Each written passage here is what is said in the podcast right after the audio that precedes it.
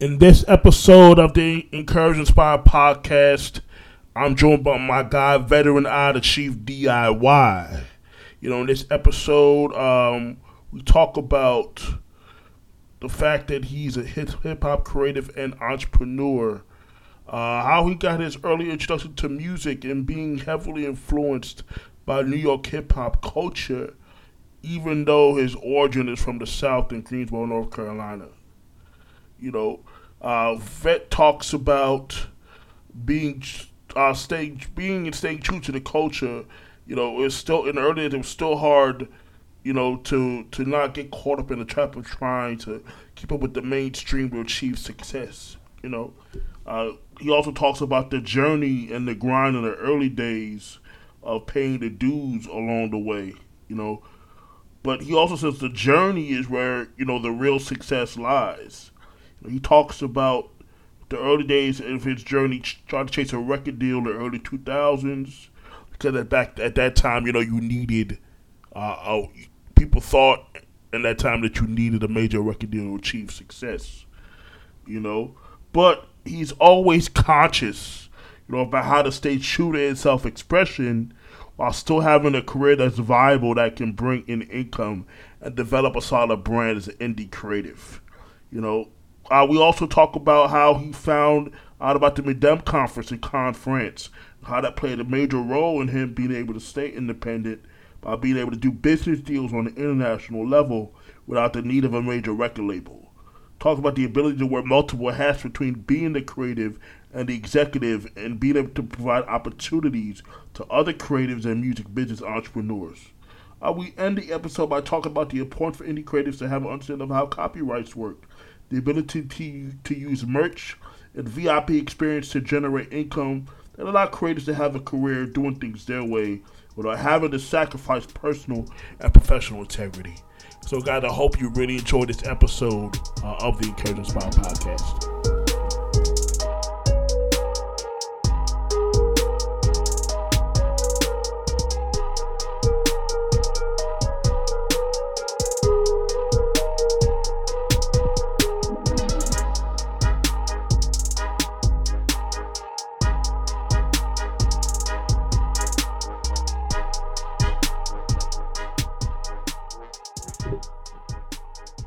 What's going on, guys? Welcome to episode 11 of the Encourage Inspire podcast. And we got my brother from another mother, my international guy, Veteran Eye, in the building with me today. This is going to be a treat, man, because this dude is really kind of very, very instrumental in my in my global uh travels over the last couple of years. So it was only right that I, I get him on the podcast, man. Vet, what's good, bro? Everything is good, bro. The world is opening back up, you know what I'm saying? And um I think everybody has some time to reflect and things like that. It's spring, everything is like it's great, bro. You know what I'm saying? So yeah, man, that's what's up, man. I'm glad to hear that, man. Before we get started, man, I just want to say, time of this recording, uh, the legendary Darkman X DMX has recently just passed. So I want to, you know, because this is a hip hop episode about hip hop and we're yeah. gonna touch that, man. So I just want to say rest in peace to to Darkman X DMX, man. You've impacted so many lives, and man, you at peace now. We can you can you can rest well knowing that you you've done well, man. So my condolences to his family and and and uh, you know we're gonna keep it moving. This is now this is dedicated to you, uh, DMX. This episode of the Encourage and Inspire podcast. All right, so now that we got that out the way, man, my man Vet is in the building, man. So we got to definitely chop it up, man. So first thing I want to say, man, like, tell me about like like where you're from and, and how you got introduced to, to music first and foremost, man. Uh, yeah, talk to me about that. Some of the your, your early childhood, man. Yeah, so uh, my early childhood started between uh, Philadelphia, North Carolina, Tennessee, and Atlanta. My father was in theater. Um, and so he was back and forth acting and things like that and then I eventually landed back in my mother's hometown, which is Greensboro, North Carolina. Uh, that's why I started my schooling and everything like that. So that was all, you know, mid and early 80s. Um, and with that being said, I was born in, I'm an 80s baby. I was born into the 80s. So like I was born right into the fabric of hip hop as it was uh, blossoming. You know, um, the culture of it. You know, the the we started breakdancing. Right. Um, I was probably four or five, and so we were the we were the shorties. Like they would make us go get cardboard if we wanted Okay. to hey, bring it to the concrete square, and they had a boom boxes, and we would break dance. You know what I'm saying? Um, and then get a whooping for having tearing our mom's sewing boards and stuff like that. Um, okay. you know.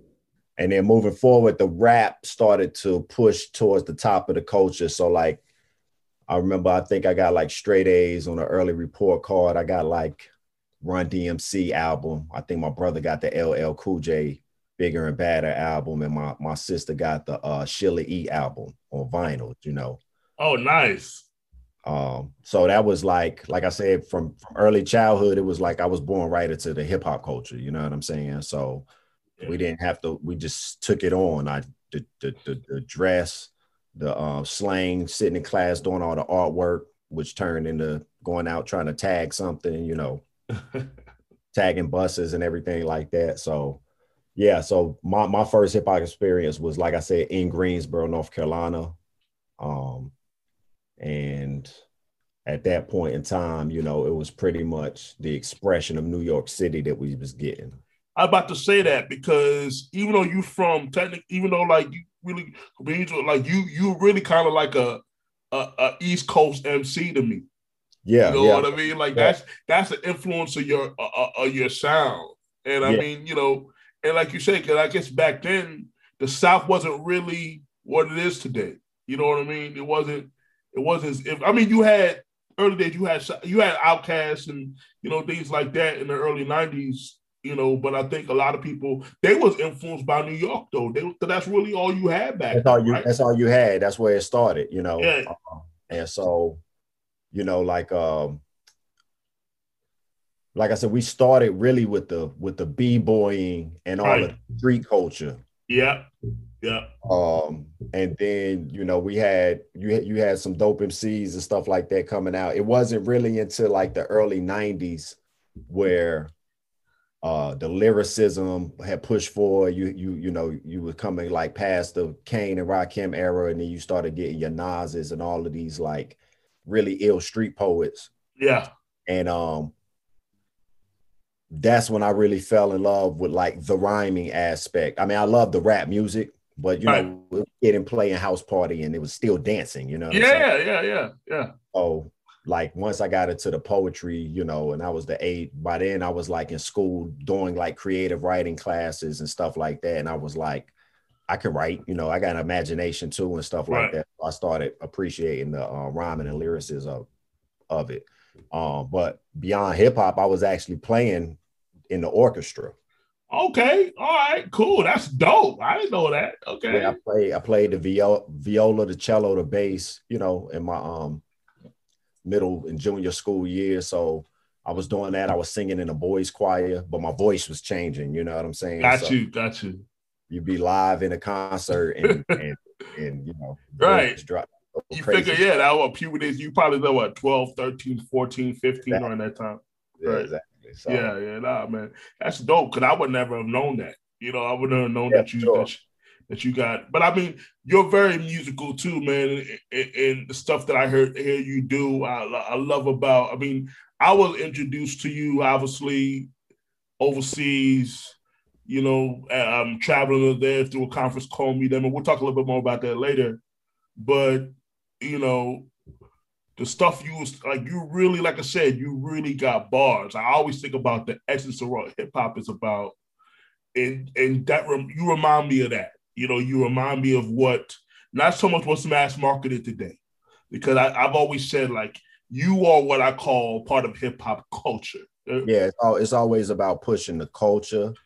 And I can't say that in the midst of ma- trying to, you know, wanting to make a career out of it, you don't kind of get caught up in like, I need to do it like this now. This what they doing, or you know, we got to get on the radio, or like you start measuring all these, um, uh, um, narrow-minded views of, uh, what success can be, in in in hip hop culture. You just want to be the big rap star Right. you know what I'm saying? And um, then you say, well, to be on the radio and be the big rap star, I have to make this frequency of music. You know what I'm saying? Exactly. Right. And that's where the culture and the rap industry start to do that right there. You know? Exactly. Exactly. And I think that's key because I think there's so many, there's so many people that want fame or like, uh, you know, these days the barriers to entry to get into music is just really simply really low. There is there is none. I mean, if you if you if you understand how to use the internet, you understand how to make a recording, a basic, very basic recording, you can touch the people. Right. So there's there's good and there's bad with that. There's good with that because you have easy access. The bad part about that is people don't hone their craft anymore. Like there's not a craft that people hone because it's just so easy now. It's easy and, and, I've always said this, I've been saying this for a while, and, and, and, you know me, you know what my message is, but rap has become a, you know, this has become a, a hustle for a lot of people, man. They don't love the grind of this, you know. I know, I know for a fact that you've grinded this thing out, you grinded know? it and, and was and was happy for the ability to be able to grind. Like we used to, we used to say, pay dues. You know what I'm saying? Right, right, right, right. Uh, the things I've learned, the people I met on that path, you know, when, uh, in, in, in, hindsight, you end up realizing that the path, it, the journey itself, is the art piece. It's the that's the the the wealth that you gain out of that. You know what I'm saying? If I would have signed the deal when I was 18, I would have probably never met you. Exactly. Yeah. So yeah. So talk to me about that. Like, did you ever have opportunities to sign a major, sign a label deal? Like, yeah. You know that part. I don't. I don't know that part about your story. But yeah, like I said, uh, early early on, we were chasing deals. Like I remember going to New York, walking to all the, the major offices and right. trying for you. You know, you had to have a recommend uh, uh, a recommendation to even get into the office. Okay. You know, uh, a lot of times you had to have somebody co-sign a meeting for you. Got you. Okay. So, you know, because it's New York, bro. You you got rappers walking up to them buildings all day, every, every day. Right, exactly. you know, so doing that, getting it in, sitting it on, throwing it on the secretary's desk and walking out or whatever. So we were chasing deals, but again, we didn't know anything else than getting a record deal. Right. And, and what that entailed and yeah, the business side of it. Right. Yeah. Internet and social media world wasn't there yet. This right. is like probably right before MySpace or right at it, you know. Early 2000s now. You know what I mean? Early 2000s. So, yeah. Um, you know, we we were already doing the street, you know, selling CDs and T-shirts and stuff right. like that out the trunk in your in your in your local area and stuff like that. But you know, beyond that, we thought we just had to have a deal. And then, you know, MySpace opened some. That was the first time I was like um meeting producers globally. Gotcha. Okay. And so, like you said, we met globally. I had always had a big intent to do hip hop music around the world. That was a goal of mine. Okay. know? I wanted to travel the world, and um, I'm a earth and people person. You know what I'm saying? Yeah, yeah, yeah. yeah. I, I was always a passion, so I just needed to know how to start connecting them dots. So I started working with producers through MySpace and meeting people. So now I know people in different parts of the world. You know. Okay. Um, and then I, I moved to um, well, let me go, let me backtrack, going back to the conversation we was having. So what, what happens with the music when we only see I have to get a deal to be the next Jay-Z or Lil Wayne or whatever the case may be. Right.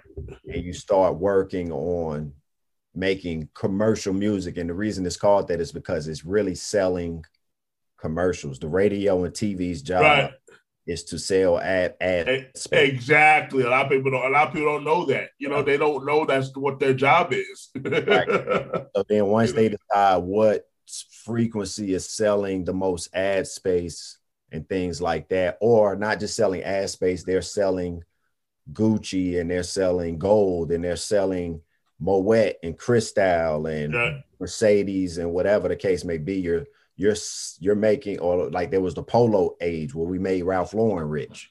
Mm-hmm. Tommy Hilfiger, you know what I'm saying? Yeah, yeah, yeah. You're, selling products and we weren't getting a piece of it. Right. We weren't doing that part of the business, you know what I'm saying? Right. And, and like let me let me get in on that deal. And you, you know, so like your Master P's and people like that started making deals like that. Yeah. uh, Man, let me tell you something. Master P don't get the respect. He's a mogul.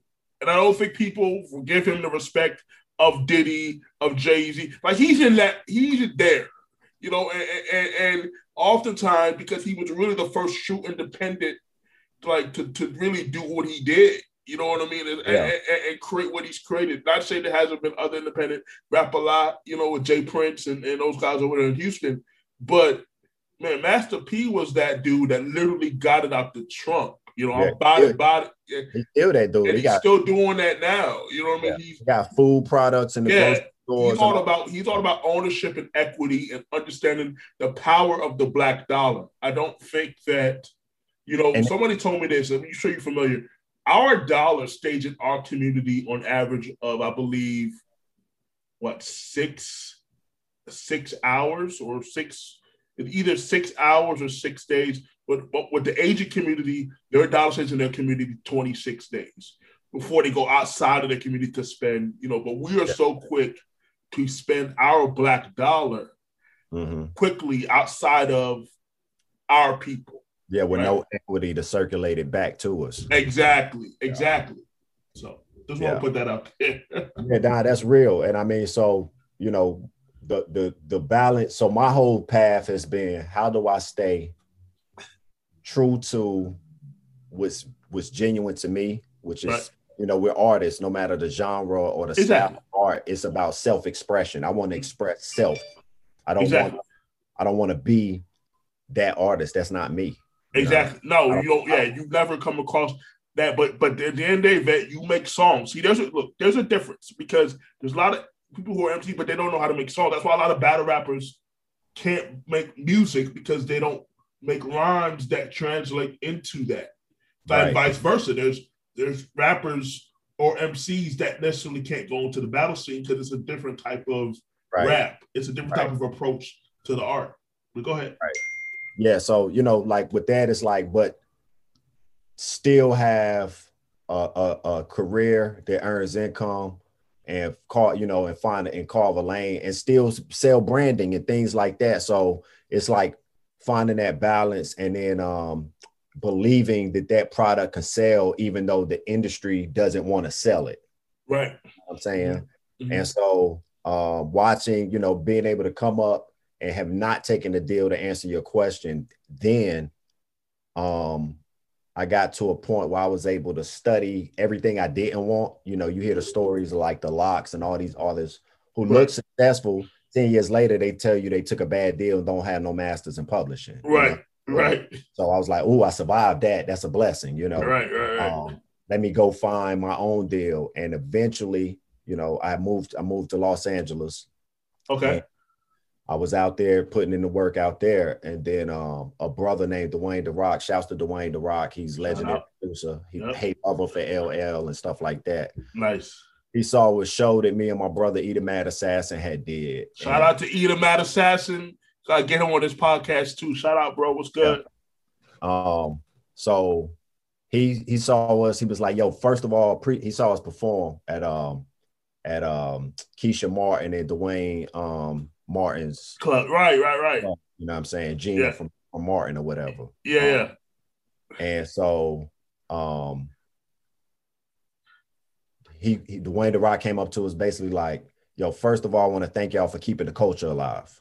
Like right. he appreciated that we was doing original, vintage, organic hip hop. Right. And, and he was like, um, y'all should stay independent. And he's like, that's the wave. He was like, but you gotta be earning. You need to go get your own deals and you need to go to Midem. Boom. Okay.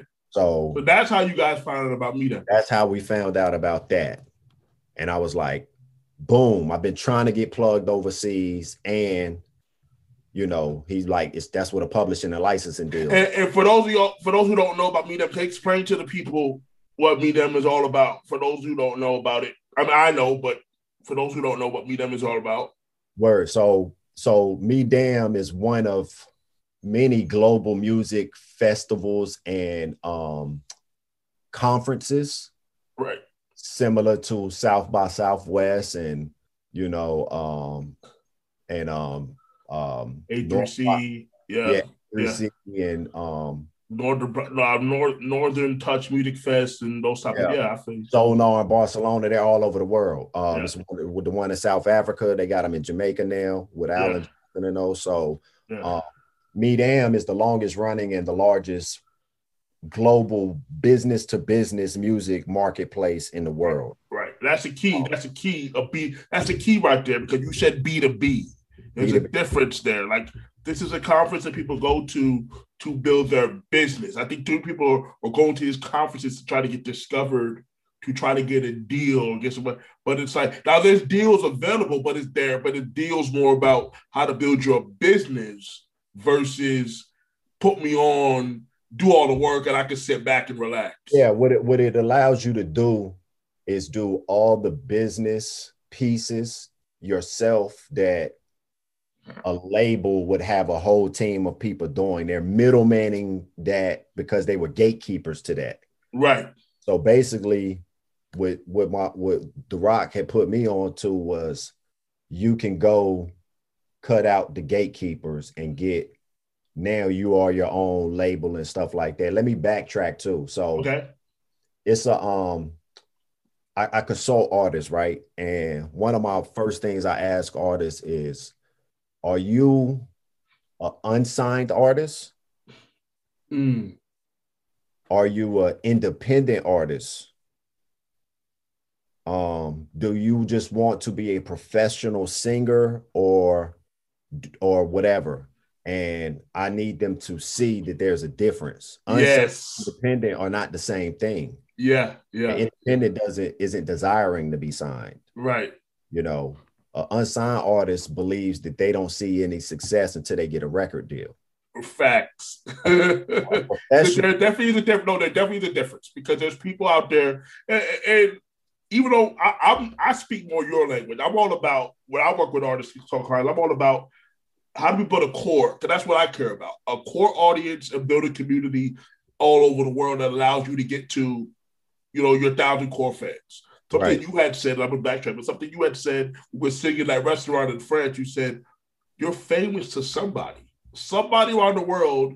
You are their favorite artist. Yeah, I mean, know, we saw what, we saw it with the artist you was managing. Um, real quick story when we was in we was in Barcelona, yeah, or, Valencia, right. Um, and you were managing Xavier Keys. Shouts out to Xavier. So, uh, to Xavier Keys. um, you know, and and he uses the um, the superphone, superphone, superphone you know yeah. what I'm saying? Which is a, a tool for independence. Right. As these right. You got to find these tools. Right. You know, he used that and he had super, you know, super fans in Spain that caught bus tickets or whatever to come to that city and pull up and see right. Xavier Keys, you know. Exactly. Exactly. Um, and I think right, right. And I ahead. think and I think, you know, artists who got to understand that. Now there are some artists that I've had to this I've, I've had to figure this out too. The artists that found out they just want to be signed because they just they just want to be artists and they don't really want to do the business. Yeah, it's not it's nothing wrong with either. I just yeah. need them to before I can help guide you in the steps you want to take. I need to know which one exactly. So you know, exactly. like Noreaga has the Drink Champ podcast, and he always asks artists. He just asked Cam this week, like, you like indie or sign? Cam said indie. Nori stands on. He was like, I like labels. I don't want to do all the extra work. I want to be the artist, and some and, and sometimes mm-hmm. I just want to be the artist, you know. But when you tour with me, I was the booker. Oh yeah, and I and, and I want to get into that. You know, I want to get into yeah. yeah we'll get down there. We'll, we'll get into that. But yeah, but so, yeah, I, go ahead. Well, I was gonna say so. This sets that conversation up. What I figured, I read a book called The Six Figure Musician. Okay it's a great read for any artist that hasn't read that book. And with okay. that book, and, and, well, let me say what a what a professional artist is. A cover band is a professional artist singer. Right, right. They get paid to perform and sing. You right. know, might be regulars at a at a bar in their town and travel. Right. They're professionals. They get paid to do yeah. music. And there's money in that. There's definitely money in that. There's consistency yeah. in the money in that. You know. Yeah. And um, they don't even have to write music. Right. No, they singing covers and they, Yeah, sing, they you know, they singing go and do corporate events and they might make, you know, they might make, they make three, Yeah. four grand, you know what I mean? Yeah, easy. Yeah. And so you got people singing on cruise ships. So these are all professions. You you know, just like a ball player don't have to be in the NBA. Exactly. Right. That's I always use that analogy all the time, man. There's there's so many ball players. Think about it, right? There's only 400 job, 450 players in the NBA. So Right. how many Division One colleges are in America, right? And then not to mention the guys that don't play college ball, but are just you you know guys that play Euro- European ball or whatever they want to play, and they want to come over to the NBA. So you're talking about this is the best league and also the hardest league to make it in. So Right. a lot of times artists are trying to make it to the top, the biggest level, vet, and you know this, man. The, it's just it's just not enough spots Right, to, to get to for everybody to achieve that. right. And there's that's- nothing wrong with that. That they, you Right. know, it can come it can come by you just organically being your best self and that could pop off but when we start looking at your beyonce's and these caliber artists at they're the nba players. They're the Yeah. all-stars of the nba players. Right, you don't have to be that to have a successful career. Right, you know, don't don't just what's the first step? And so with that book the six figure musician it was basically like if you have a thousand fans right, and you identify your audience i got a thousand fans. If you can get them to spend $300 annually with you that's three hundred thousand a $300000 year, a year. and when you see it like that it starts to simplify Yeah, I don't, I don't need to make the whole world love me yet right, I need to find the audience. I need to gather my audience's data and Right. build a way to let them know this drop, this drop, this drop, and get that three hundred dollars. Mhm. You know, Yeah. and so that's an independent, and right, um, that's still going to take you doing a lot of little jobs. Sometimes you wear the artist hat. You have to create it. You can pull it out your imagination right, it in front of me. Now I take my artist hat off and I have to be the A and R or produce the project. I need to go get a cover art for it. I need to Right. get my photo set up. I need to get my video done.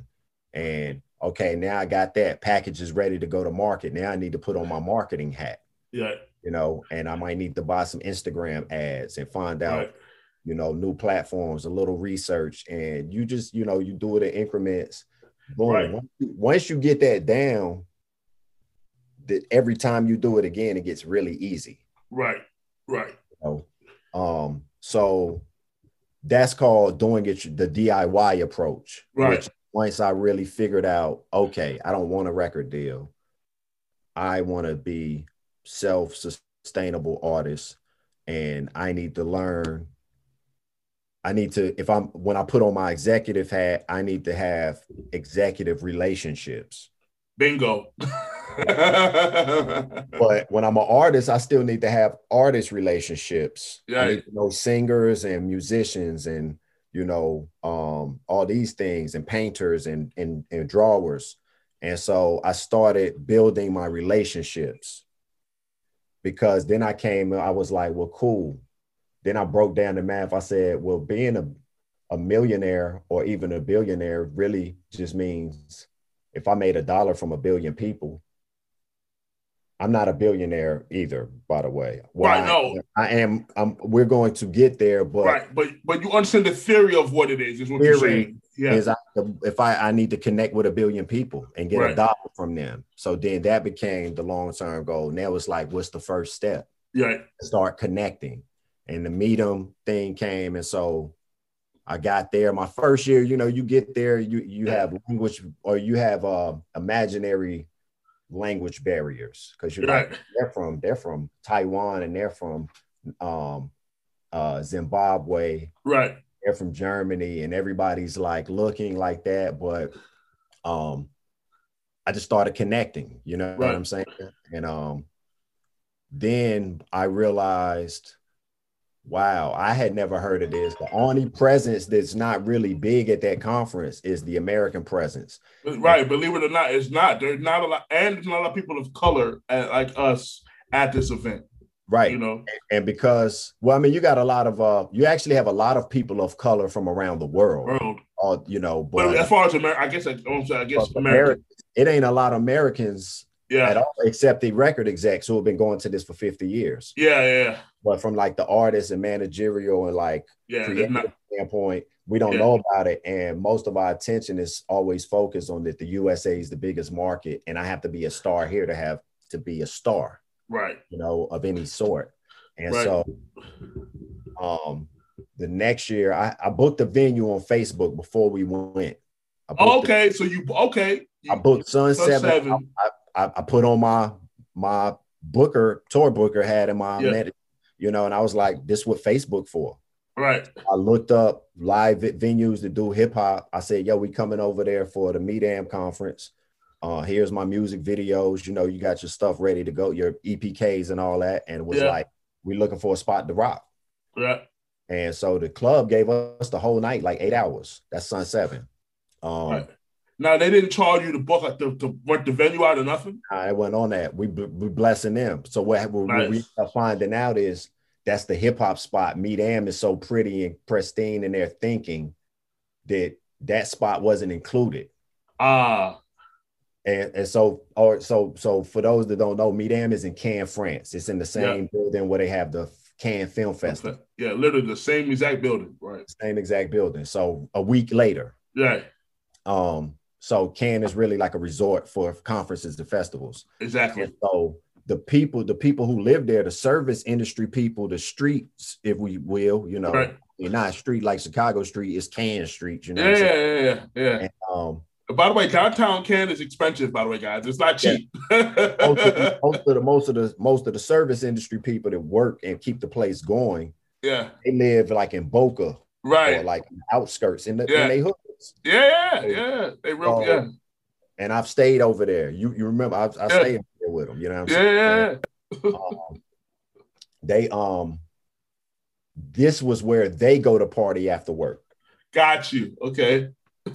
It's the street club, you know what I'm saying? Yeah. So that's hip, that's what I want. That's the hip hop spot, you know what I'm saying? Yeah, yeah. So it was just me and E Rock in the first the first time, and I was like, dang, everybody, the Canadians got the Canadian showcases, you Yeah. know, Polish got the Polish showcases, the the uh, K-pop got the K-pop stages, and they they move like a unit. Right, like this is our marketplace. right, Join us, collaborate with us, right, to us, you know, and they move like a unit. The US didn't have that. So right. I was like, cool. The next year, I hear all the artists like Xavier. Yeah, because Xavier's the one who told me. Xavier's actually the one who told me about you. He's like, yo, I met this guy better. met. Yeah, So, and like we connected. I believe the second year because like he might have met you. I think he might have met you in sixteen. He met me the first year. Right, we I met in sixteen. I Yeah, met Xavier, I met Pro, I met the, the handful of US artists, and I met all the other. I was Yeah. making friends with other global Right. artists. And I think he. I, but I don't think he introduced me to you till the following time. Following year, I- seventeen. Yes, it's probably when you be like, yo, let's get yeah, let's get a show. Yeah, said, yo, I'm putting on the US showcase. You coming back to Midem? He was like, absolutely. Let me put you with my manager. right. And that's obviously how we built the relationship. That's how we built the relationship. And then you was bringing Theo Lodge. Exactly. Exactly. Right. Shout out to Theo Lodge and dope, dope, dope performer who has been able to take Midem and use that to open other opportunities, you know, with, with Yeah, you. yeah. He runs out with a- independent. Right, He runs right. with the independent brand. He picks things up fast because you know we travel a lot now. We'll get into that, but Yeah. all that started from this was like um seizing opportunities, being uh, independent, knowing how to book yourself, and if you get a stage, share the wealth. Now you're a promoter. You're Exactly. Your business brand off of what you're learning as an artist. Exactly. Yeah. And, and I and I what I want to say too is that look, the first time you go overseas, I tell this to anybody when you go first time you go overseas, you're gonna cost you some money out your pocket. It just is. Like don't expect people to pay. They don't they don't know you. Don't go into it saying, oh no, pay like they're not gonna do that. But when you go over there, you make friendships, which is what this is all about. Now you make Right. friendships, people want to house you when you come over next time. So the cost becomes doable. It becomes a way. It's not Yeah, as expensive anymore It to get becomes over there. Yeah, it becomes home, you know, and the the exchange, and we'll get into that too. That's part of the whole Yeah. You know, the, the conversation I like to share Yeah. with people who decide, yeah, I want to do, I want to be the independent. That's Right. my how I market. But I have label relationships. So yeah, yeah, you do. a Yeah. If you I can introduce you to that. Um, so you know, at Midem, I've had I've been offered plenty of deals. Right. Every deal ain't a good deal. right. There's some sucker, some sucker business over there. Yeah, yeah, yeah. Because they know people. They know people are eager, right? They know. Look, these people know you're eager to quote unquote want to make it, whatever making it means, right? For some people, making it means being signed to a record deal. That's just what. And so they're willing to sign whatever. They have no clue. I always say this all the time, Vic. There's three things. There's the music industry. There's the music business. Then there's the business of music, right? The industry is labels, radio people, publicists, influencers, tastemakers, people like that, right? The music business is commerce, selling direct services like what I offer, things like that, certain things that you do. And then the music, music, the business of music is intellectual property, copyrights, understand how all that stuff works, publishing. Yes. So trademarking your name and all. oftentimes people artists today oftentimes don't understand you don't need the music industry to be successful in the music business as long as you understand the business of music right? So when you're dealing with the music industry what you're essentially doing is asking for permission. You're saying hey tell me i'm good enough. Tell have the gatekeeper tell me that i belong right? And it's Right. like no you know how to go directly to your audience they, they don't give a shit about what your spotify numbers look like right. you know, they don't really care. They care about you. Anyway, right. to throw And- it out there. and- and- right. Unless the audience you're looking for cares about that. Right. You need to know what your audience, you need to define your audience. True. And if your audience is on SoundCloud, then that's where you need to market yourself. Yes. So, yes. so like I, I interview my friends, like I'd be like, what do you listen to music to? And they'll, you know, I found out a certain age range of my friends who had jobs and were kind of busy and didn't want to, couldn't keep up with who's new and what what. They listen to Pandora. right. You know, they put in an artist they like and then let the algorithm Set it up. Right. set their, their music, you know.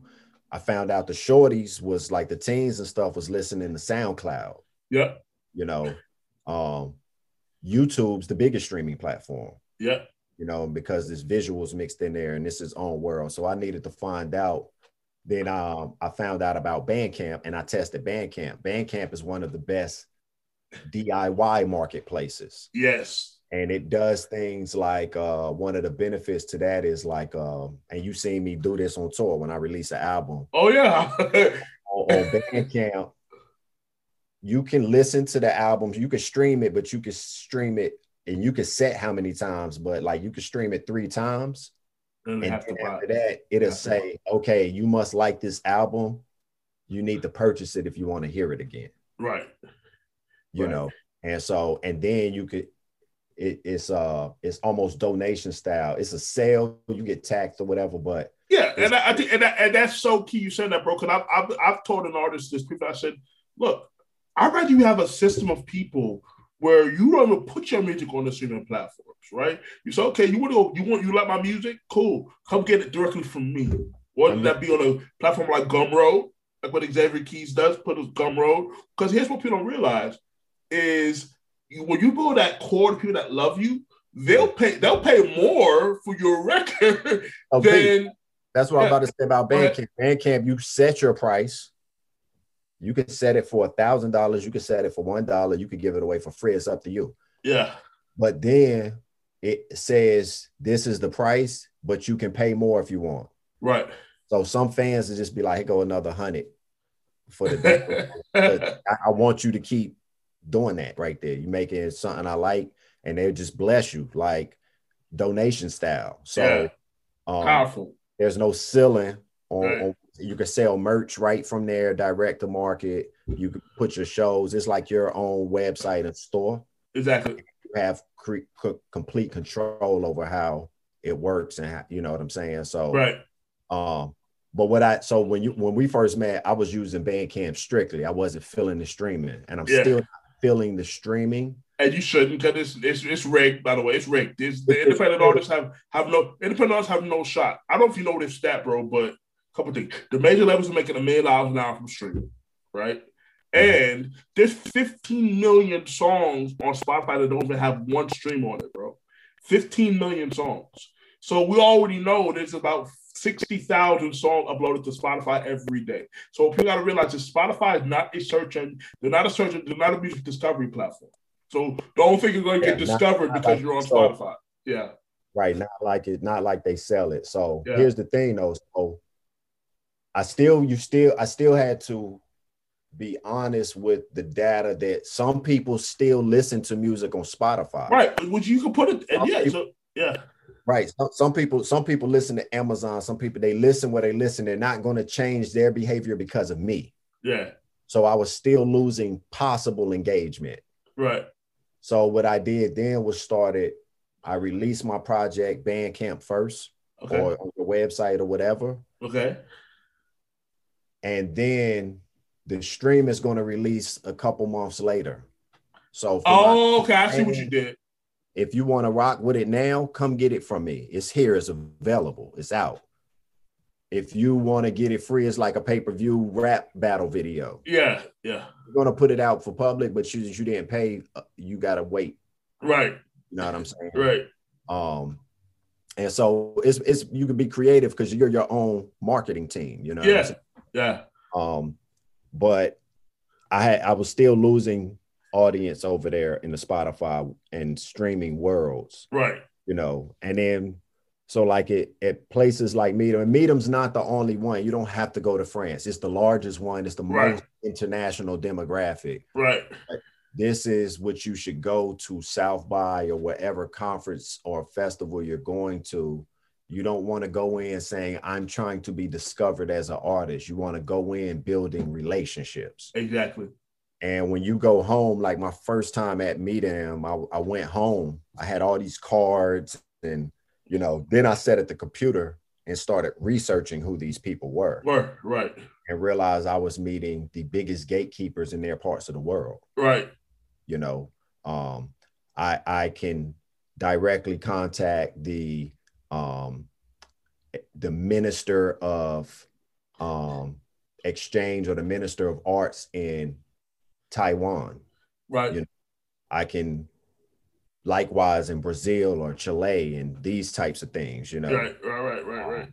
I got lawyers in all those markets. So if I do a deal in a market and I have publishers in those markets, well, I might not do a deal, but I still shop the music or say what's up. But right. I have those relationships in my right. network you know, right. or I might meet an artist who needs to be in that country. Right. And now I can um manage their deal. Right. Or, or do a finding exactly deal. So uh all of those that I'm saying, I ended up starting companies. So I have a finder agreement where I can represent another artist. Right. You know, or, right. or make a marriage between two of my relationships. Exactly.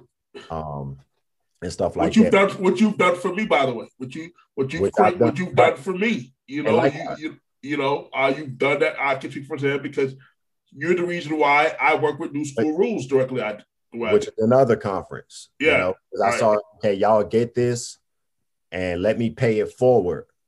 I'm not going to. What some people do is charge you to come on my to- coattail. Right. You know that even with me, like at Midem, a lot of those country stages which is oh, another thing. It's pay. Yeah, they cost. Yeah, they yeah, it's pay to play. It costs too much. Play. You know, I shout out to Alan Johnston. You know, with with his show, and, and you know, he realized that people don't have ten thousand euro, fifteen thousand euro to get on Midem stage. So you, you know, you already you, you already scraped something together to get there, right? you know, you had to get a passport, you ticket, yeah. on board, a little food money, and, we, and, and as Americans, we don't like Canada you know, they support the arts. Unfortunately, Americans, our government doesn't do that. That's right. a whole other conversation. Several, right. For anybody listen, several countries give grants to their arts. Yeah.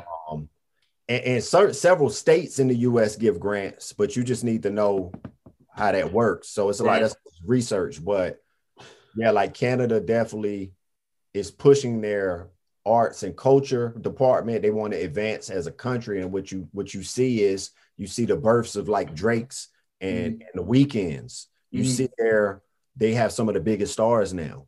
Yeah. You know I'm saying? Um their basketball they push. They getting a, they're getting a lot of players in the NBA now. Yeah. Because they invest in that. But it is what it is. We don't get that, but we got a natural hustle about us. So exactly.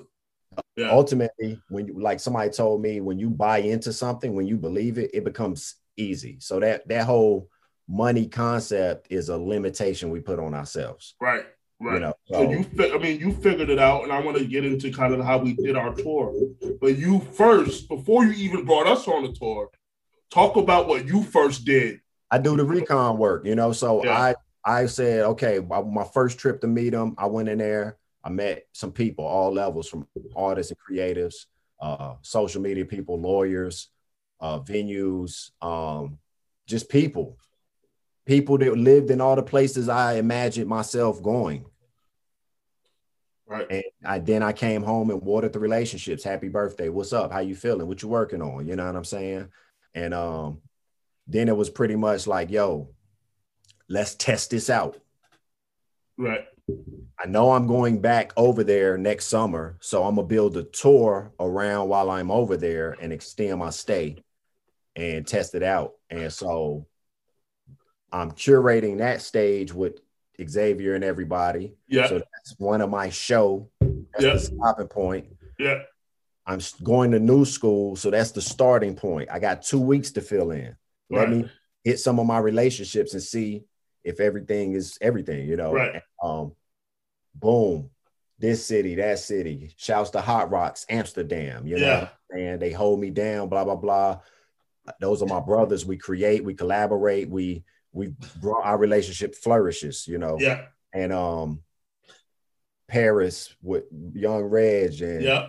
boom, boom, boom, and all these different places, relationships, companies that I met that are start outs in Sweden and stuff. Y'all, I'm gonna pull up on y'all up there, see what's going on up there. You know what I'm saying? So, right.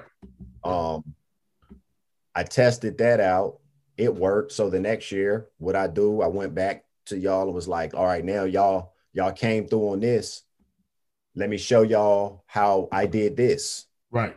And it's like, come to this conference with me, and we're going to tour our way to Midem conference. Right. And by the way, guys, you know, that was a self funded tour. We didn't have any sponsorship.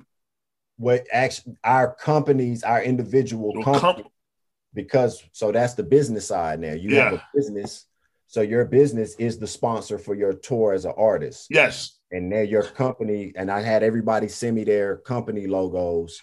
oh yeah, right. Okay, yeah, yeah, yeah, yeah. I see what you mean. Yeah, yeah. So because now that's a write off for your company because right, yeah, right, right, right. I see. Yeah, okay, yeah. yeah it wasn't your per. You're not treating it like I'm spending money. No, now I'm investing in my branding, my business. exactly. Business. No, you're right. You're definitely right about that. No, for sure. Yeah, no, that's how. Yeah, that's how we did it. Right. But you know that was a jewel I was trying to show everybody. Exactly. Now, you know, you got your and then we only went with artists who were ready to do that. Right. By the way, yeah, that doesn't give his global state, like here's another thing too. Like people, we don't give even in my relationship. I don't give everybody the global stage. I don't give it because everybody doesn't. First of all, everybody isn't ready for that but everybody doesn't necessarily deserve because these are our relationships, and we have right. to make sure that we anybody that we bring forth to people like Henka or people that you know Henka Maduro who runs New School or anything else like that, to places that you were able to tour. Like, no, this is one you because ready to capitalize or I wasted your money. Exactly. Okay. Exactly. So, because Every, it's not glamorous, by the way, guys. This wasn't a glamorous thing. Also, too, like we, we, we invested in ourselves, and it wasn't like we were staying in the Ritz everywhere, but we did what we had to do to yeah. get around, and it was fun. Yeah, it was fun. We had a good time. You know, we had experience. So, right. And you you experience so despise not small beginnings, right? So right. all this stuff that we're talking about now, this starts in your hometown first. These yeah. same things you need to learn how to book a stage in your hometown. You need to know how to go in a venue and say, "Look, I want to do a show here. I want to book the acts, and I'm a headline. My, I'm my own headliner. Yeah, and get some flyers done, and I'm gonna get my merch. You got to learn it from the ground level, you know, first. Yeah. Me and Candy had already toured the West Coast, right, independently. Me, yeah. Candy, and E. We we yeah. went all the way to Seattle and back to LA. You know what I'm yeah. saying? I'd already toured through, you know, we had already did it and we're this is the expansion point. You know, got you. Okay. Start this. I'm I'm when you met me, I'm 10, 15 years into this thing. Yeah, yeah. So um, you know, so I I went with people who are already coming to Midem. Right.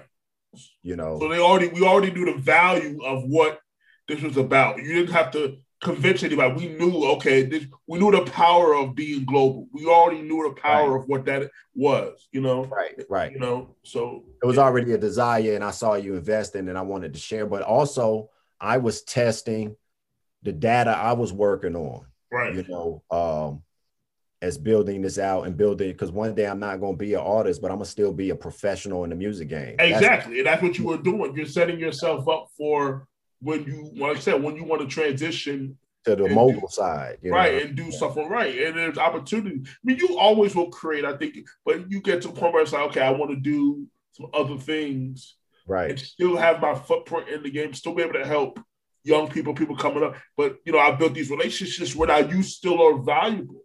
Right. Where, where, you where you don't have to be the one on the mic anymore, but you're the one that's you become the plug now. So yeah. Right. Right, right. So yeah, I was testing that, bro. And um and like I said, that was a super fun tour. It was a grind. I know y'all learned a lot. You know? um, and and like I said, it's like I was I I told you he could attest. Like I told y'all, pack light. Yeah.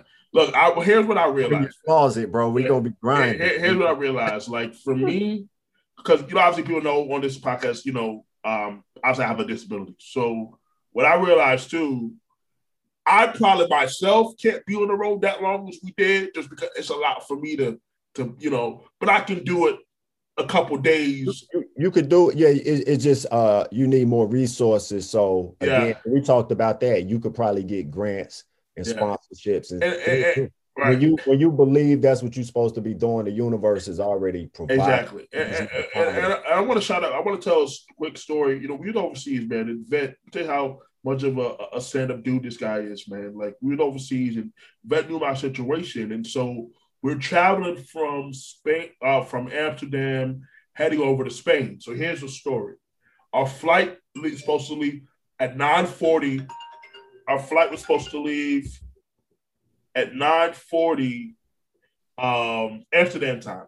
And we're supposed to get a go over to Spain, Barcelona. Remember, we're not staying in Barcelona, we're staying in Valencia. Yeah, three right, so to, right.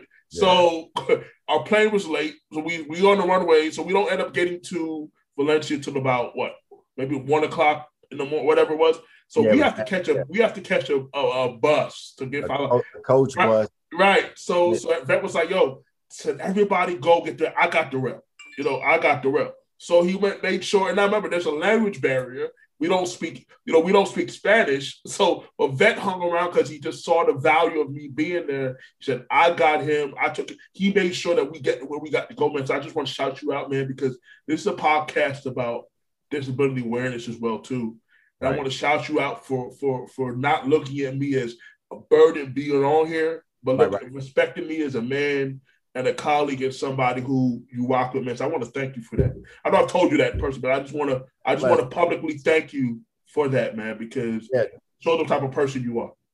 Yeah, man. You know, when we get when you when when when your whole book is written, you know what I'm saying?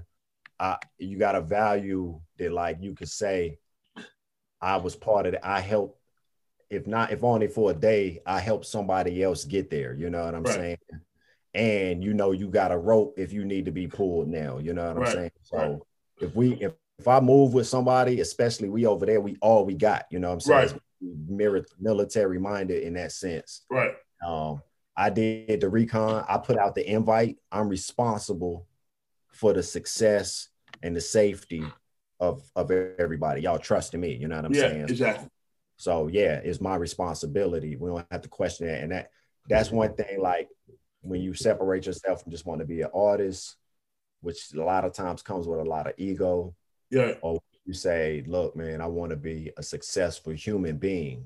First and foremost, right. Like, you know, if we are a unit, we are a unit. You know what right. I'm saying?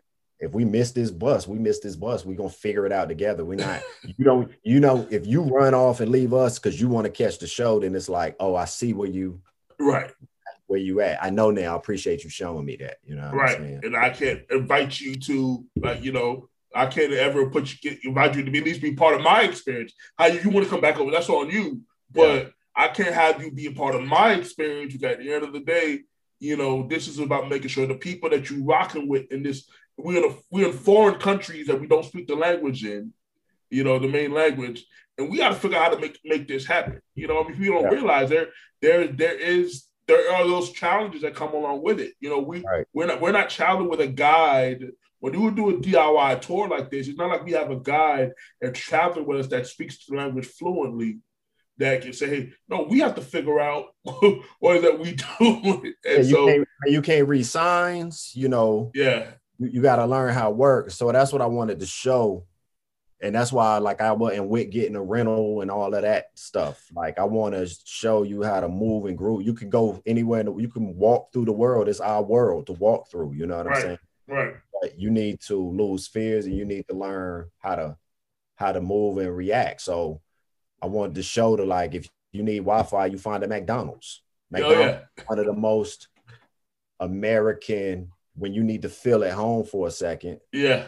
You go find that, you know. Um, and Chinese people do the same thing. They know they can go anywhere and there's going to be a Chinatown. Chinatown. Yeah. Need to feel at home. Yeah. And, and, re regroup. You know what I'm saying? So right.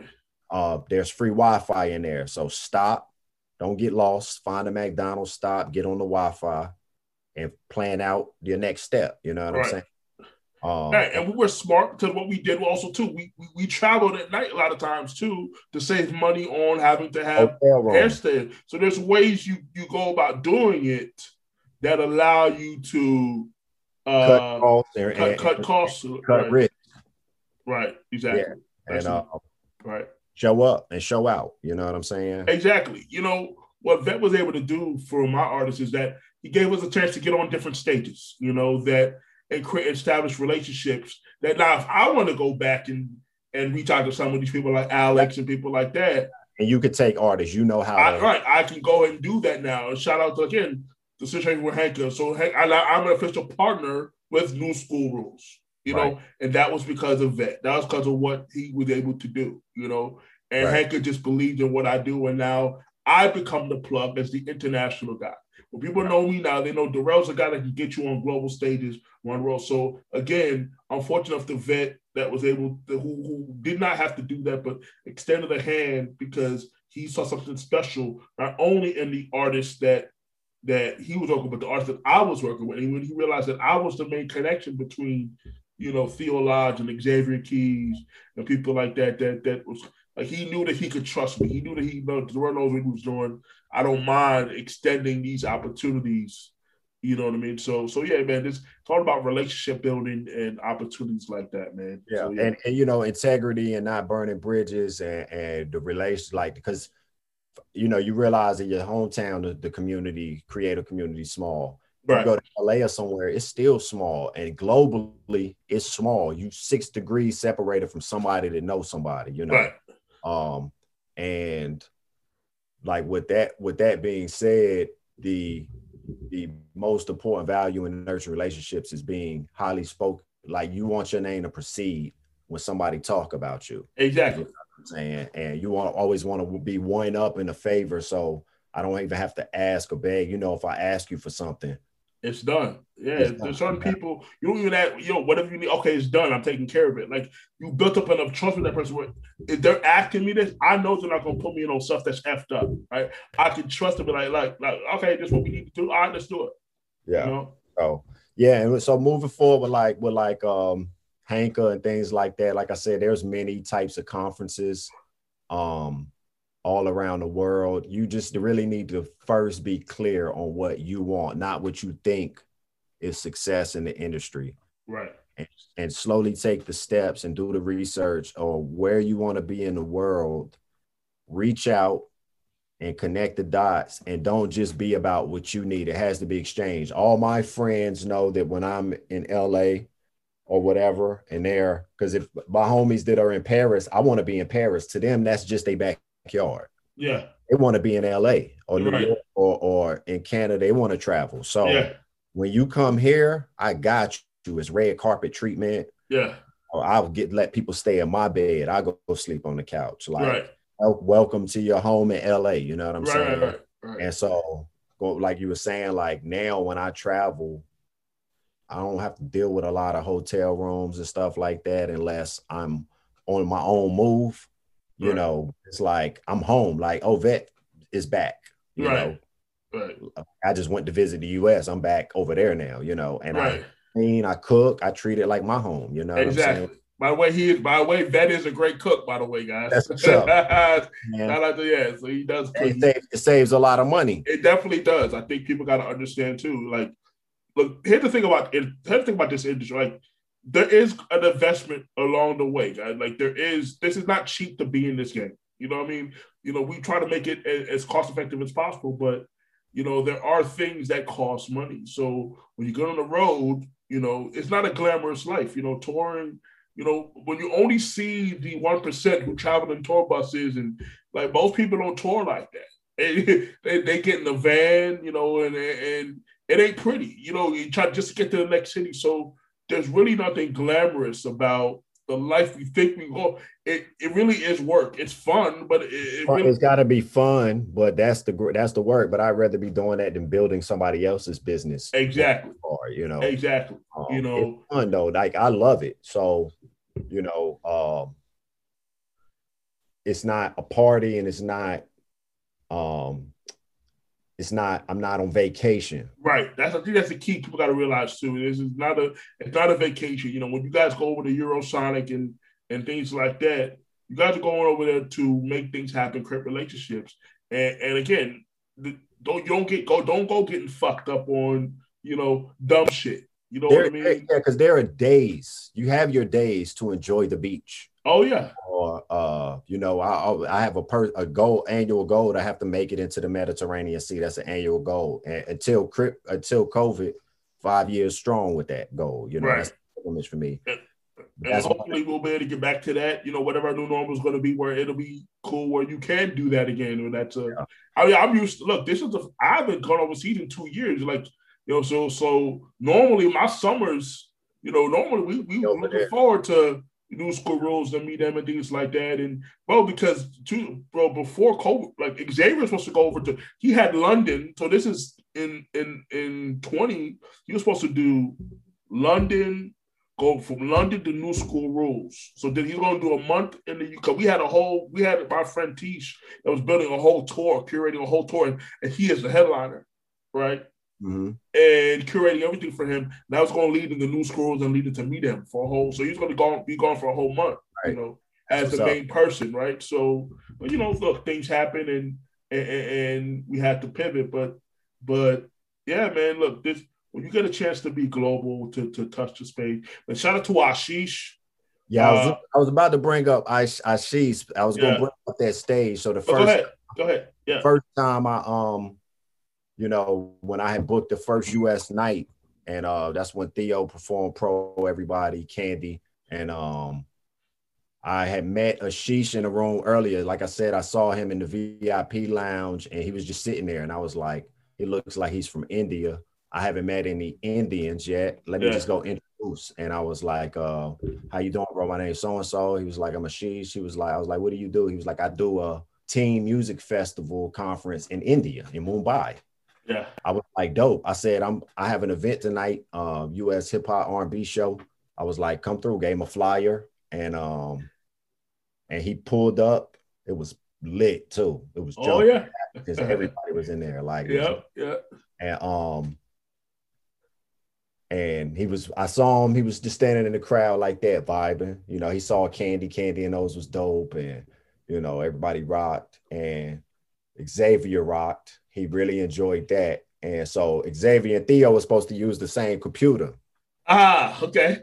Computer pretty much died out after Xavier set. Oh, okay. Why don't I remember this tour? Okay, He probably didn't even know what was going on. Yeah, It was really just me and Theo knew. Because Okay. Theo, Theo came to me. We didn't have an established relationship with. So he was like, bro, my my he was supposed to go next. okay. Oh, he was like, bro, my um the computer ain't working, whatever, whatever. I said, it's cool, bro. Don't stress. I said, you got the I said, you got the songs in your email. He was like, Yeah. I said, find a I said, I can't plug in your phone. I think or maybe we could use your phone. He was like, My phone dying too. I said, take your time, find somebody that can help, get the songs downloaded, arrange them. When you're ready, come get me. Right. I got a DJ, it's a party, ain't nobody tripping on a performance right now. Right, right, right. Party. and so he took his time. He went to pro. Pro, pro to madman. man. out to Pro to Madman, my brother. Our Yeah, brother. Pro, Pro did him a solid, let him use his phone, got the record straight. About five, ten minutes later, Theo came to me. He was like, Bro, I'm ready. I'm about to, what did he say? He said, I'm about to, uh, he said, I'm about to catch a body. you know, sir. with his Florida accent, I'm about to catch a body. right. And I was like, You ready? Gave him the mic, dropped the records, and a star was born. You know what I'm saying? Exactly. Yeah. Exactly. after that, after that performance, that's when Ashish walked up to me and was like, So I've decided I, I want this show in India. Yeah. And you know, and I think from there, you and Alan it, it also had met with him about some stuff. And so Well, here's the background because so you, I think you, Professor, he's in a Full Sail Hall of Fame, right. right? And all of y'all went to full Right. Sail. So, Yeah. so I knew about Ashish. In fact, three months prior to us going to meet up, I'm in Full Sail campus watching him speak on a panel. Right. So I knew who he was before he knew who I was. But it just so happened to where I tell the story all the time when I tell it that I'm like, oh, we and Ashish didn't meet on Full Sail campus. We met in the field on the other side of the world. yeah, So yeah. sometimes, you know, and now Ashish and I are business partners and working, you know, working closely together. He's actually back in Florida. He's, he's, he's moved over from India. He's in the U.S. full time now. Yeah, and, and and and to make even that point, like those artists traveling out right. We, we, Yeah. we brought us over to Mumbai. Yeah. Up in Mumbai, you know, and those relationships are still working themselves. You know, what I'm saying? Exactly. So, exactly. Yeah. uh, I mean, this is a man. This is a relationship. I tell people all the time. We're in a people business. I mean, Right. it, the, the relationships mean everything.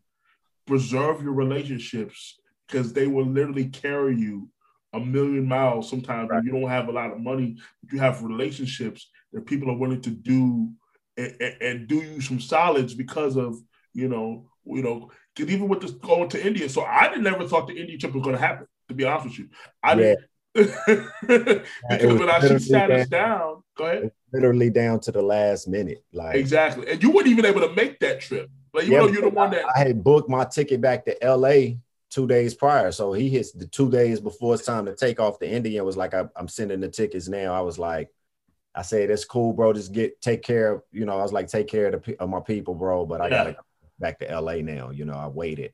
But it was a blessing because I still helped curate an event in another land and without you even beat right, right. Right. And then the next year, which it didn't happen, and then COVID. So, but like that relationship's still there. So we, Ashish and I know we can curate events. Exactly. Exactly. And, and, and, and right now, obviously, he's focused on the reality show, but Totem Pole, Right, right. Icon, I which is a, a global icon, right? So I'm sure he's sure he's probably reached out to you about that, you Mhm. know.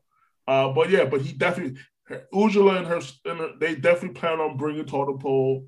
They actually want to bring it to the United States. They would they that's their goal. They wanted they know they had the team in India, but I think they're more they're really focused on. That's why he brought the family over full time. So really, uh, she stayed about an hour from me. right, right, right. you know. So in fact, when when Xavier was here back in December, um, we actually met met up with Ashish, Okay. and so you know Ashish actually has decided to work closely with Xavier in uh, helping to just bring some different opportunities. You Yeah. know, uh, Ashish is really passionate about setting up a U.S. label. You know, and Right, right, and right. bringing some artists that he believes in. He believes and he believes in Xavier and believes in Theo Lodge and people like that that you know could potentially be vehicles for him and the team over at, at Boom Castle Media to to to build a U.S. label. So all those relationships that started really because of you, man. So it, it- Every, I mean, it started because of everybody playing a part. You know, Exactly. You're right. Everybody playing their part and doing what they do. And and that's what I love about you, man. That's why I know I want to have you on this podcast because you you you and I you speak the same language I speak and and, and the fact that the, the internet has allowed people to do whatever it is that they want to do and do it their way. You Mhm. know, you know, you knew early on you didn't want to take a deal. You knew you want to own own your your masters, own your music, own your intellectual property, because record companies, unfortunately, are built. They're and they're they're built. Their business model is built in the old ecosystem, so they they don't know how to to create fair opportunity in today's space. I've never felt a record company should own your masters in perpetuity because in no other businesses that no other you can't you when you go to a bank and get a bank loan right? And you pay back the loan with interest you know? The bank doesn't say we still own your business or what get get your money and you, and you get your stuff and you go back home and you do do what you got to do. Only in the music business do people say okay yeah you paying us back right. but we so we own your master perpetuity and or the reversion clauses that happen you want to re- that's to revert back to you it's going to take 35 years Right. and that's just and that's just ridiculous Right. And, and the thing too, and I and I had to learn this the hard way too. Well, the the the blessed way by going through it with the um with those deals, they get done done because the artist signs them. right true You don't have to sign them, you know. Right. And you could go keep doing what you're doing to build equity. It's not that I won't take a deal. It just has to make sense I'm gonna take a deal that makes sense to me. So I t- take meetings. I go looking for meetings, you know, and I pitch what I have. And like I was taught, um, by one uh, a, a mentor, a businessman was always negotiate like your belly's full. yeah You know, you you know what you're coming to get. If that's not it, you walk away. yeah And if they see value, if you've demonstrated value, they'll call you back. yeah You know, but if you come like I need whatever you give me, that's what you're gonna get. Whatever they give you, you know. And so uh, that's just really owning your brand. But the longer you go without the deal, the more expensive I get yeah yeah because I'm doing all the things I don't need you to do now. Right. That's the thing. Right. That's exactly what it is. You got to think, okay, because record companies now are only in the murder. They're only in the mergers and acquisition business. They don't want to build you, so they're only looking to acquire you, right? So you they want to see at least on a small scale, are you making? Are you have? Do you have a system that works that's generating revenue that we can come in and pour gasoline on? Great. If you do, but now you got to ask yourself, they want ownership of these songs that they had nothing to do with, and, and and and I don't know if I want to do that. Can you look at a guy like Russ? Russ said, "No, you're not going to touch my catalog prior to me signing the deal with you. That's my catalog. That comes back to my. That's my money, right?" Right. So he said, "Now, what you guys invest now? Once I sign the deal, what you got? That's different." But you're not going to touch those other songs that is making me money to this day, coming back to my TuneCore account or whatever, you know, because that was they had nothing to do with them. That's They not just- part of the deal. Yeah. Right, right. So right. So you have to be wise enough to know, look, I don't care what they offer you. You're not about to take these matches that you got nothing to do with. Right. Had nothing to do with. These are not, these don't, you know, this is me. This is my grind. Right. Right. And what you, you know, the, the the the word now that I'm in love with, especially with music business or art or or intellectual property, I should say, is Yeah. is license. Yes. Oh, yes, yes, yes, yes. know, I can license this to you, Yes. non-exclusive at this price Right. in this region, or here's my. It's just like selling a stage. Like this is my first right of refusal front stage spot. This is the big spot. You want exclusive rights to this licensing? Pay me this much up front. Put your money where your mouth is Right. and invest in the opportunity I'm giving you. So that means you believe you could sell this and you can sell it for five years and make your profit off of it, and then it's still mine. Yeah. You know? I'm, and I'm all for that. You know, I'm all for I'm all for the licensing thing. Hey, if you want, because that's what Maya's been doing for a long Yeah. time independently. She had done a major deal. She's been letting these companies overseas like, okay, you can go License. license, you can go Yeah. license this album. The masters still belong to me. You You're know, not buying this from me. yeah, this, yeah, I'm selling you this. I'm selling you the right to use it. right, You know, make both of us money. right. You know, And I'm all, and I'm all for that. Look, I'm all look because here's the deal: if the label can give you marketing promotional dollars that that they have, and they want to do like do that because if they're gonna put the money and be your drug force behind it, I'm all for that. Like I said, I'm not anti-label. I'm just I'm what, I'm what I am is I'm anti the fact of you don't own because at the end of the day, songs are like houses, right? Perfect example.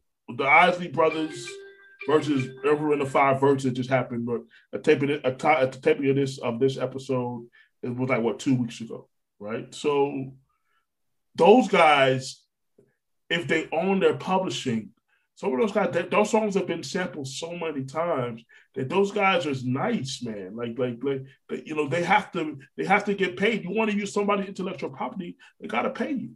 You know, they got to pay for that. You, you, know, you can't steal somebody's music that's copyrighted. I always see a lot of artists don't understand that your song is copyrighted as soon as you record it. I always have to explain to them when you register with the copyright office, you're not registering it to copy. It's already been copyrighted. What you're registering it against is protected against it get become against infringement on that copyright. Right, right. But there's a difference. I always try to tell people like if you can prove that that Pro Tool session, you have the timestamp of that session. That's yeah. it, it's immediately copyrighted right, right, right. Yeah, right. back in the day, we used to call that a poor man copyright. It's like you can just email it to yourself and you got a date on it, you right. know, and that's going to prove that this came out of my head before it came out of right. yours. You know and with the Pro Tool sessions, everything is everything is cop is everything yeah, is constant. So yeah. you can prove you can prove that was that. You know, well, because a lot of entrepreneurs, oh, got a copy. Like, no, you already your stuff's already copyrighted. But that you know, that's always something that's that's often they're often misinformed on that because they just think, oh, I haven't set off the copyrighted yet. It's already copyrighted. You're just what you're doing is because technically you don't have to send any of your songs to get copyrighted. The only pro what you're doing is you're, you're sending it off to get it registered with the with the with the government so that so that you can you can if you got to sue somebody you can get more money. Right. You know what I mean? In a, in a nutshell. I think the, the, cover art and all the likeness to the song is more important. I know my music's mine. I don't copyright my music. Like I don't pay a fee to copyright it. It's my music. You know what I'm saying? Right. But the album artwork, which is where you probably make more money. Right. Because you're talking about merchandise now. Right, right, right, right. Is um is where you want to be like kind of trademarked and copyrighted because that's the brand, that's your likeness you're going to sell on hats and shirts and all that stuff forever. You know what I'm saying? So you don't right. want somebody else to be able to print up a shirt, right, with your likeness on it, right, your artwork on it, right, and sell it. You know, so that's when you could send out uh, cease and desist and all that kind of stuff. You know, exactly. Yeah, man. Um, and as you can see, like that's the like that's the merch. I see that. Ah, it's, nice. Yeah. This is for for the indies, this is where you need to uh, concentrate equal attention, more more attention than how many likes and streams you're right. doing. Right, perfect example. So we've been talking about merch. So Xavier just did a new Xavier Keys just did a new uh, merch drop pre-order. He sold 13 shirts yesterday at $35 a piece for the shirt. So hey, good luck, good luck with getting a streaming check like that in the right. Day. So he just made by him being able to go directly to his audience. Remember, he has a funnel of he has an audience of about seven thousand people in his phone right now. Seven thousand people. I see the merch. Let me. Oh, you. Hopefully, you got you got my side. If you got my side, you know I'm a support. So you know, like my man uh, Jay White told me the other day, well, I, we got always have your size. You know. Yeah, you know I got you. So we'll definitely make sure. I definitely want to support and support you, bro.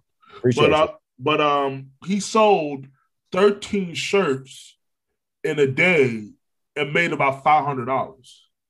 So, what streaming check is going to give you $500 in a day? You're not going to get it. So, so merchandising and VIP experience and things like that. That's because I tell this to artists all the time. Your your followers are different from your supporters. Your followers just follow you. What you're trying to do is convert those followers into supporters that spend money. That spend that. money. Right. So five so selling 13 t-shirts in one day at $35 a piece, that's not a bad day's work. Right. For you really just you really just curating and building relationships and give people the option to want to buy and support. And so if artists understood the power of having a system, you know, of how to do that, how to properly convert the audience, either through email or through text, you know, um, that's going direct to the fans, that's going direct to the supporters, and you'll always make more money that way in the long run. This is hands down. You'll always make more money. You know, streaming is cool, and, and, people go. The music is free. The music is free, man. But, but they invest in the relationship because you can get music for free all day. But Yeah. people, people, if you build a right relationship with your audience, they will always invest into whatever else you got going on. Right. Uh perfect story or example of that is uh immortal technique probably ain't a house well he's a household name in a lot of parts of the world but he's not a household name Here, in, in pop music culture here right, right, right, right. they either know he's a cult following guy you Oh know? yes, yes, yeah. um he made millions of dollars off of one t-shirt Mm. Way more he's ever ma- probably made off music i ain't counting the brother pockets like that Right, right. No, but that's, it's that's kind of a known fact yeah, This one T-shirt, the it say Immortal Technique with the AK-47. You see it anywhere in the world you go. You know what I'm saying? Right. And I've been to music festivals, rock the bells, and stuff like that. And as soon as you hit the gate, you see the merch with that shirt hanging up in every color yeah. and the line, you know, Right, wrapped around the park trying to get one. right. Like you said, 35 $50. And he hasn't had to change that brand. You know, I sell that shirt. He sold that shirt for 10, 15 years strong now. You know what I'm saying? So that's a career, bro. Yeah, I mean, again, and I think, and that's why I wanted to have you on this podcast because, bro, you're the epitome of encourage and inspire what this podcast is all about. Because I want people to hear our conversation, understand that uh, Vet has been able to do this his way, Mhm. right? And there's so many artists trying to trying to fit into somebody else's way, but Vet figured how to do it his way under his terms. Mhm. Right? Nobody's going to dictate his terms. You're not going to come in. You got to do it his way. You want to work with Vet? It's going to be Vet's way. It ain't going to be nobody else's way because he's realized that I'm not chasing the fame. I'm not chasing what everybody else thinks I want. The the shiny, the glitz, and the glam. You don't want that. I've seen when Right. Vet when Vet travels light. He literally means travels light. He travels literally with a little duffel bag that's small. Like you, it's like a carry on on, on, on an airplane, but he does that on purpose. He doesn't want to Yeah. lug a whole lot of stuff around. So Right, right. You can you can you can get something there. Right. Need it, you know. have to right if you have to buy right right exactly so i mean it, i mean he he's shown me how to do the diy tour if i want to set it up because i've watched him do it and how he's been able to set that up and, and, and show people how to be successful who may not have the backing from like a guy like my, a guy do who's going to get on this who i'm getting on this podcast as well too who has the backing of the canadian government to Mhm. fund stuff like that you Mhm. know and do the things, but but Vet's figured out how to do it and still do it in a way where he can still keep his integrity and feel like he's doing what it is that his heart's desire. And that's what it's all about. That's what it's all about. Be having alternative options to, where you feel like you can still be successful and don't feel like if you don't win a Grammy or if you don't win this or that whatever it is that you can't have a successful career. And I think that's the premise of my message always, always is is don't get caught up in that type of stuff because a lot of times that's politics, you know, mm-hmm. and stuff that you that you don't that doesn't validate success. A lot of people right now who have Grammys that can't get work. right. Okay, there's a lot of artists who have there's a lot of artists who have who have had hits on the radio that can't get booked for a show right now. Right. You know what I mean? It, it, it's, it's reality. Like they have, or they're, they're, if they're getting booked, they're not doing big venues. They're not, and they're not commanding the dollar they once were able to command because the label change. When you're on a label, when you're hot like fish grease, it's a you know it, you can command a different dollar. But guess what? Eventually, you'll get cold. It, ha- it happens to everybody. Called it happens to everybody. Okay, Cardi. There will be a time where Cardi B will not be the hottest one in the room no more, and she's going to rely on that core fan base she got. And still going to want to see her, but at the, right now she's hot, so she's she's taking advantage of the fact that she's hot. But there's coming, there's going to come a time where she's not as hot no more. and the label will take their hands off of her. And if she can't reproduce what they did for her on her own, then that career is over. You know what I'm Right. saying? At least at that Uh, capacity. but- yeah, yeah, at that at that capacity, you know, and so you do see a lot of what looks successful because it's the hottest thing on the market, but they were just being sold while they were hot. And when the label's done, if you can't reproduce what they did to make you marketable, if if you think it's just talent that's doing it, it's not. Everybody has a song and dance. right. right. It's the TikTok era. Everybody literally has a song and dance. You know yeah, what I'm saying? Yeah, yeah. So if um if you can't sell yourself and if you can't track who is buying you, yeah. When they turn their attention, how do you get it back? See, exactly. Xavier can everybody he sold a shirt to. Exactly. sell them another one. Exactly. And sell another one. Exactly. And sell them. I got it in pink now. I got it in turquoise. Yeah. You know, sell you another one. Oh, by the way, here's my new video. Go like and subscribe to that. Right. You know, because I can directly, I take care, I have my data, and data's worth a lot of money now. Oh, data's you got if you once you know the data, that's another key thing. Once you know the data of your audience, that's everything. Because now you see that's the only way you can forecast anything. If you because before that, if you don't have any data, there's no way to forecast numbers in the space of art, right? Because art is subjective. But if you have a system that's created that has data, you can now forecast projections. You can say, okay. I have 7,000 people in my funnel. Okay. If I sell this amount of this and this and this, I forecast I can make this in six months. You know what I mean? Because you have the data that's real, by the way. This is not mm-hmm. this is not data that that's these are not fake people. This is not fake bots and things like that. When you have an email list do you have a text list of real people, if somebody gives you their phone number or their email list, they're they're serious about wanting to at least try to build a relationship with you. The key is you don't want to sell to them immediately when they come into your world. That's not what you want to do. Mm-hmm. You want to build a relationship first so that they want to buy. Another, you, you know what I mean? A lot of people make that mistake too. Do not try to sell right, away. Make them ask buying questions. Right. Make what do, them. What, what do you do I, after after? I like that. Like at Midem and stuff. That's how I move. I just my first question is uh is, is from a book called um influencing people and win and making friends. Right. Or winning people and making friends. Um, right. and the first thing you do, people want to talk about themselves. Yes. So always ask them, yeah. where are you from? Yeah. You do. What did you want to be when you grew up? Right. How, many siblings do you have? You let right. them talk about themselves and you engage. Yeah. They start sharing. This a this a jewel. They'll start yeah. sharing with you so much about themselves that they have to stop and realize, wow, I just gave a lot of myself up.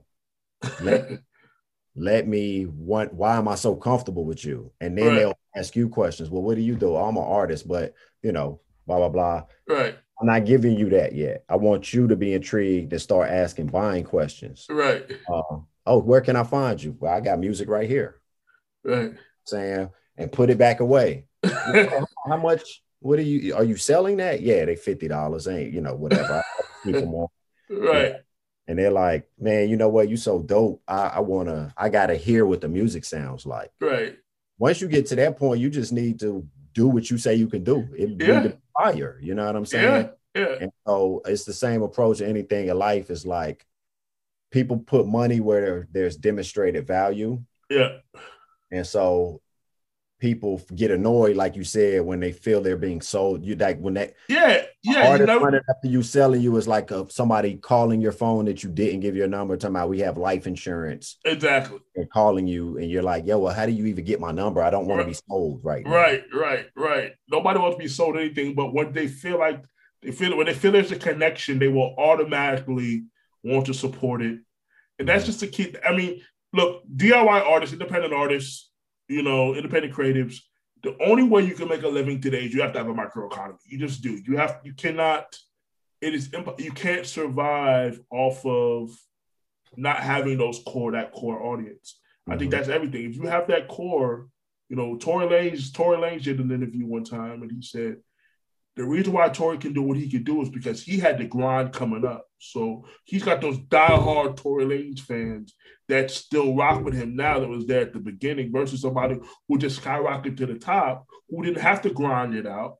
Right. They don't have those diehard super fans that rock with you, but no, you know what I mean, when you had to grind it out. So right. there, there, there is there is some there's a lot of great things, greatness that comes with being able to grind this out because you're going to have those people that really feel connected to you, that are really part of your audience, that's really going to want to see you win. They're going to want to do whatever they got to do to help you be successful, man. Right. So, bro, Vet, bro, I, I, appreciate you, man. Appreciate your time. I want to thank you for for being my guest today, man. Yo, how can people find you? Uh, what can uh, they find? How can they connect with you, bro? I try to keep it as simple as possible. It's Veteran Eye veteran E Y E. Um, pretty much Instagram, YouTube, um, Bandcamp, my merch, uh, spreadshirts.com and TeePublic.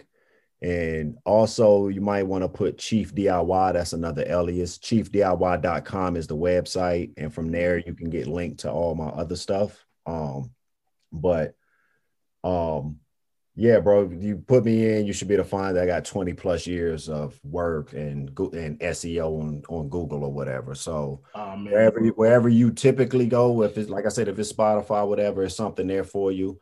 Um, one thing I do want to drop is the market is changing. Okay. We're going into uh finally because I did an album called The Blockchain Panther Fight. That's what I was touring when we toured. Yeah and it was a little ahead of his time. What what I wanted to do was engage my art into the the crypto exchange world the, and the NFT stuff. And with the, now with the NFTs and things like that, that's where the market's going. If you're not already schooled on that, I would start doing some research because you don't want to be working in the old system. Um, and there's a lot of benefits that I don't want to. I don't, I don't want to run through. We're about to bring this to a close, but do your own research on like the NFT market, the blockchain exchange, and um, again, don't just follow, learn something and be innovative. This is a new time. Things are changing. So the most innovative creatives are the ones that are about to secure the bags now. You know what I'm right. saying? Because Hollywood, like you said, is bleeding. Um, they have to reinvent themselves. They haven't made no money in a year. You there ain't been no clubs open to play your music and stuff right. like you know what I'm saying? No Vegas pool parties. So right. and definitely no touring. So okay. with the NFT market, some of the immediate benefits is like um, it's not really regulated. There are no rules yet like that. So um, they're art capsules. They can't be pirated, and there's no ceiling on what people can bid for the amount of creativity you're bringing to the to the NFT world. You know, so I like to think of myself more so than just a musician. I'm an art dealer. Yeah, I like that. I'm selling my art and I'm selling it at the price that I value it at. Right. You know, so you don't have to sell a million records. You could sell one record like it's a a Picasso painting. Right. To the highest bidder. Right. And treat it like that. And then that because it's only one or one NFT NFT or a real live painting, you know, yeah. then the bigger you continue to make your legacy, that is increasing in value. Absolutely. That art piece, you know what I'm saying? So it's a Wu Tang kind of did that. They were a little ahead on how they tried to do it, but those concepts, the NFT world and stuff, I just say all that to say the game is changing. It's really great time for independent creators who can really use their imagination and cre- not only create new art, but new marketing right ways of doing it, ways of engagement. You know what I'm saying? Um, but yeah, that's that's all. I I'm, I'm, i love the DIY creatives, man. I just want to see. Oh yeah, man, and that's why I said uh, I'm gonna have you come back on again, and maybe we'll get into more of a uh, more of a how to do. You know, start yeah. maybe some surface stuff like you know when like, you get paid to do this, so we don't give every you know we're not gonna give them everything, you know, but we gonna next time we have a a part uh, another part two, we'll bring you back and uh, kind of get more deeper into kind of more the how to the how to stuff that, yeah. that people can uh people can uh, learn from because like I said man I, you're so valuable and, and you know if, if they want to work with you you know hit them up you know if I've seen what this guy this guy does he's he's been pivotal in my success globally um and helped me establish relationships and and so he, he's a friend of the brother, and, and, I'm so glad we could do this today, man. So, uh, with that being said, guys, this has been episode 11 of the Empire Encourage Inspire podcast.